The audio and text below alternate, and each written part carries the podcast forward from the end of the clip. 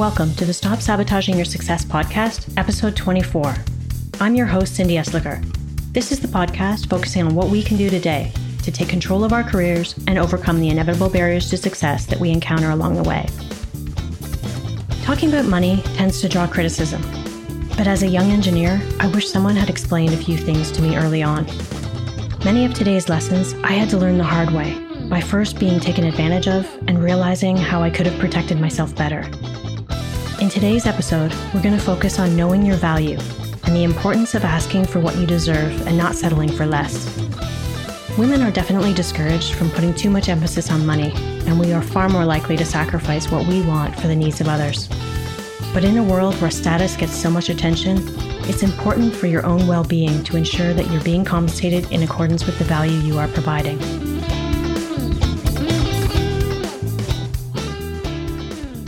It's all about getting paid appropriately. We fear being considered greedy. We've been told that money is a taboo topic. So we hesitate to talk about the thing that often dictates the quality of our lives. Women are especially discouraged from caring too much about money. We're supposed to be constantly service minded. We worry what people will think if we care a lot about money or talk too much about it, while too much is completely subjective. We're told that our goodness in this world is directly tied to how much we sacrifice for other people. But did you know that the pressure to sacrifice anything is only placed on women? We've been told that people do us a favor by wanting to hire us. We've received the message that we are less significant and more disposable. We've internalized it all. But enough already. After years of being deceived left and right, underpaid, overworked, and underappreciated, some of us have lost the desire to fight anymore. So now we're afraid to talk about money at all. We're afraid of admitting that we want more of it. We're afraid of insisting that people give us what we deserve. Because we've been told that we'll lose out on opportunities. But newsflash, the very thing that we think will make opportunities disappear, it's what's keeping them out of reach. I'm simply inviting you to consider asking for the money you deserve. What happens after we ask is out of our control. We might ask for more money and they still tell us no. But it's important for us to ask so we have the chance to get it. Not asking is a guaranteed no. We need to increase our chances of getting something more. When we ask for more money, we may be challenging the system a little, but we're certainly not trying to fix everything. We simply may be putting ourselves a little bit closer to something that resembles parity. If we don't do it for ourselves, who's going to do it for us? We'd like to think that people would go out of their way to ensure justice and equality, but it's not how it goes. It falls to us. We have to roll massive boulders uphill because we don't have any other choice. So ask for what you deserve and do it without guilt. And never accept your first offer. When you go for a job interview, I'm sure you have a salary number in mind. Then you get offered less, and you immediately accept because who are you to be greedy? You didn't negotiate at all. I know because that was me. Now I know that there is always more money on the table. It doesn't matter how good the offer is, always ask for more, period. Here are five reasons to always negotiate your job offer. Nobody is doing you a favor by hiring you. You're being hired to do a job because you have the skill and they need you to do this job. Number two, you are supposed to negotiate. When you don't, you are going against standard practice of business. You have the right to always ask for what you think you are worth. Number three, the first offer is not the best offer.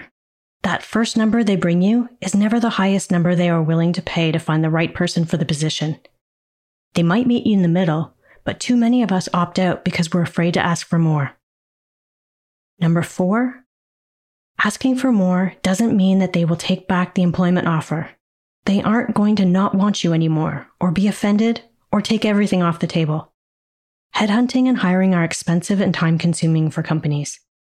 They have found you, who they think is their perfect candidate, and they don't want to go back to square one. They don't want you to walk away because they need you. And number five, they will respect you more. You have a part to play. They expect you to tell them that it isn't enough and that you want more.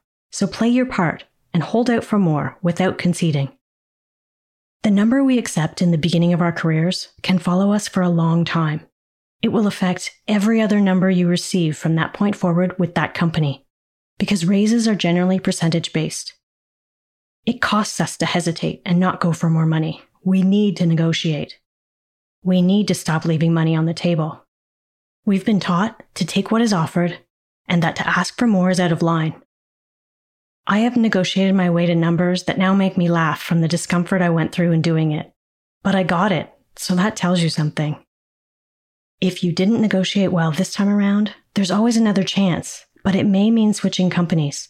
Sometimes the only way to reset your compensation to a more appropriate level is to leave and look for another opportunity, as long as you don't let them anchor the new offer to what you are currently making.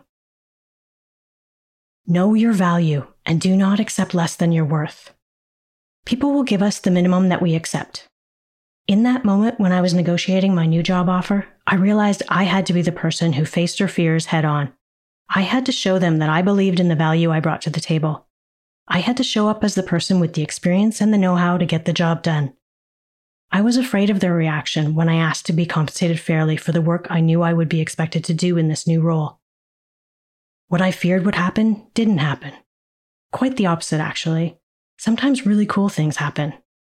If I had never spoken up because of fear of repercussions, then the rewards might never have come. We are so afraid of asking for what we're really worth because we fear people will think badly of us. People who want the skills and experience we have have to get used to paying for it. There was a time when I accepted an offer of what I knew was less than my value just to get my foot in the door and gain experience. But in the end, all I felt was cheated. I realized that I had been taken advantage of and I had let it happen. In that moment, I decided I didn't want it to happen again. So tell yourself, I'm not asking for too much. My skill set is rare and valuable, and I'm asking for what I'm worth. There was a time when I was laughed at for dropping a number that I knew I deserved, but they thought was unreasonable. Little did they know that I was right, and when I moved on, I was able to get even considerably more than I had asked for. Getting compensated appropriately is important. You're not gifting them with your work, with that thing you've put hours into mastering, that thing you are remarkably good at. That is the thing they are paying for, and they should pay every dime. Do not feel guilty. You have a right to demand what you're worth. Just because you're a woman doesn't mean somebody should pay you less. Do not be afraid to insist on it. Sometimes you may need to be creative. If you are producing measurable results at work, and you haven't attempted or considered negotiating with your boss for something you want, you're likely cheating yourself. But remember, there's four steps to getting what you want at work. Number one is do the legwork. Number two, think outside of your salary. Number three, be realistic. And number four, keep it professional. When preparing to negotiate your salary at work for a new job or your current position, always be fully informed. Talk to your trusted advisors and mentors. Read articles. Use the available tools to find out what others in your field with your level of experience are making. Take into account salary averages for both men and women. Write down specifics. When it comes to negotiating for your compensation, remember that salary isn't the only option. Get bold and be creative. Ask for what you want to be able to do your best work. Consider the benefits, vacation time, flex time, training and professional development, just to name a few. Maybe you'd like to shift your day two hours earlier. Maybe it's the ability to work from home a few days a month, to save on commuting costs or save you from taking time off to be home for a service or delivery or to run errands or go to appointments. It used to be that we were told our jobs couldn't be done remotely until they had to be. Now there is renewed pressure to have your butt in the office chair again, but many are willing to negotiate. Choose your requests wisely. Make sure they make sense for the culture of your organization. And think logically. Asking for something unreasonable makes you look unprofessional and could do more harm than good. Keep all conversations within the context of your expertise and your past accomplishments. Don't think you have to be humble, make excuses, or back down. Present all the reasons you deserve it. Don't dance around what you're asking for. Frame it as a win for them by presenting reasons that constitute more value from the company's perspective. Use your accomplishments and present metrics and deliverables with pride. The more professional the conversation, the more likely your boss will be to accommodate you. But if you don't ask, you definitely won't receive. And consider what else you are afraid of. Most of the problems people have in negotiation are rooted in fear fear of asking for too much, fear of losing the job offer, fear of looking pushy or difficult to work with. And these fears are valid. Women do tend to be seen as pushy and demanding for asking for what they want, because so many of us gratefully take what is offered without even negotiating. You are going against the expected behavior of women. You are not conforming to the stereotype. Most women would rather be liked than be respected, and that makes it harder to shoulder these tough workplace negotiations. Being likable is critical for success for both genders, and women are expected to be likable, so it does matter. But focusing solely on being liked can kill your confidence and it can cost you. It can interfere with wanting to employ more aggressive strategies that will get us ahead. Our need to be liked is costing us by not wanting to ask for more money. It starts with our first job and compounds as the years go by. Assuming you negotiate politely, no one should be offended or scared off by your negotiating.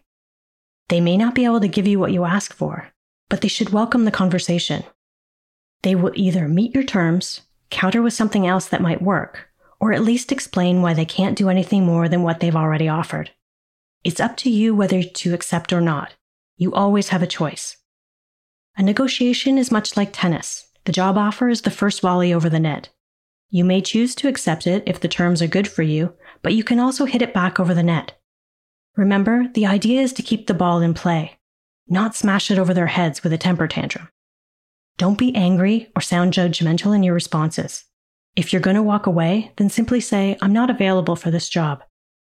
Making an employer feel embarrassed for lowballing you isn't going to help anyone. If you do want to negotiate, keep your responses polite, even a bit encouraging. Leave room for them to make a counteroffer. Think of it as a game, which can take some creative mental reframing when your emotions are involved. Really, you're just testing the other side to see what they'll do, so keep it professional. You'll be surprised how much more ground you might be able to gain. And remember that words matter. They can have an impact. Words create a power image, whether it's confidence or insecurity. The actual vocabulary used creates a favorable or unfavorable impression. Word choice can trigger someone to take you seriously or dismiss you completely. Saying something wrong to the wrong person, and you may have a target on your back. Don't give people the ammunition to sabotage you.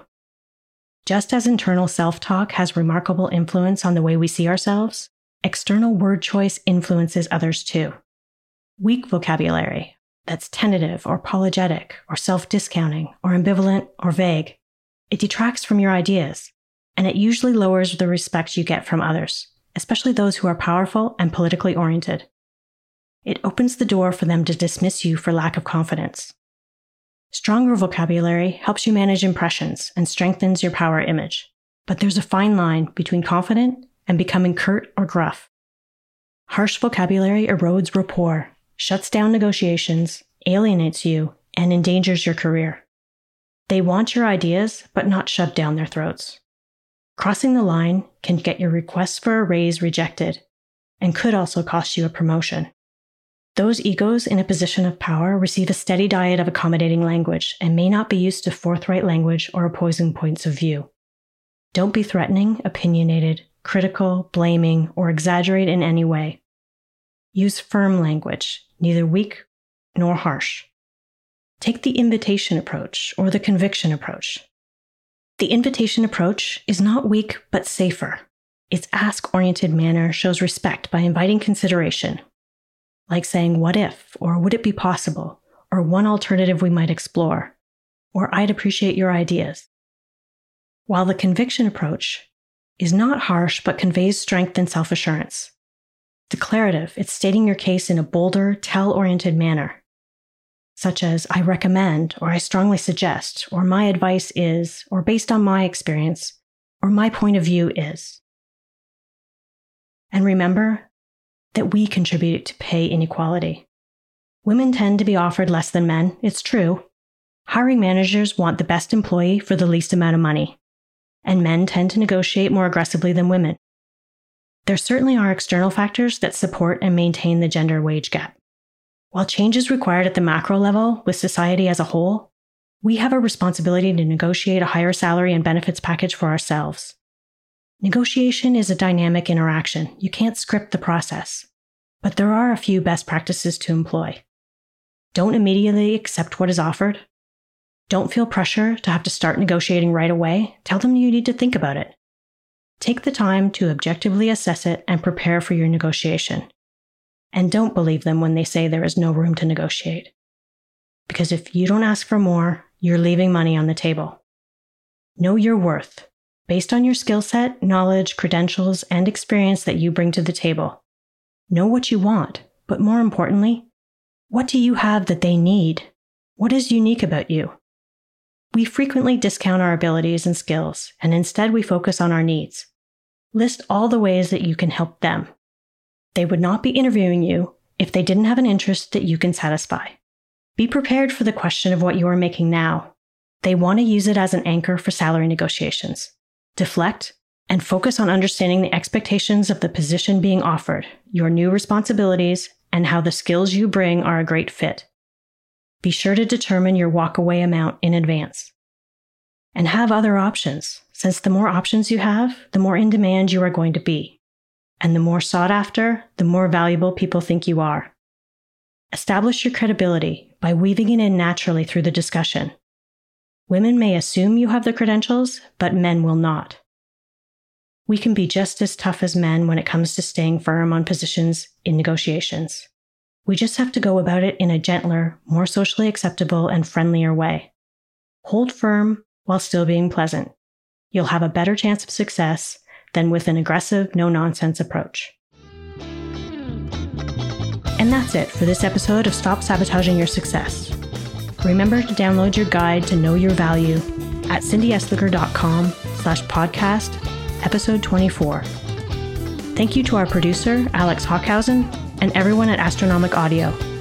Get in touch. I'm on Instagram at Cindy Esliger. My email address is info at cindyesliger.com. And if you like this show, please tell a friend, subscribe, rate, and review. Until next week, I'm Cindy Esliger. Thanks for joining me.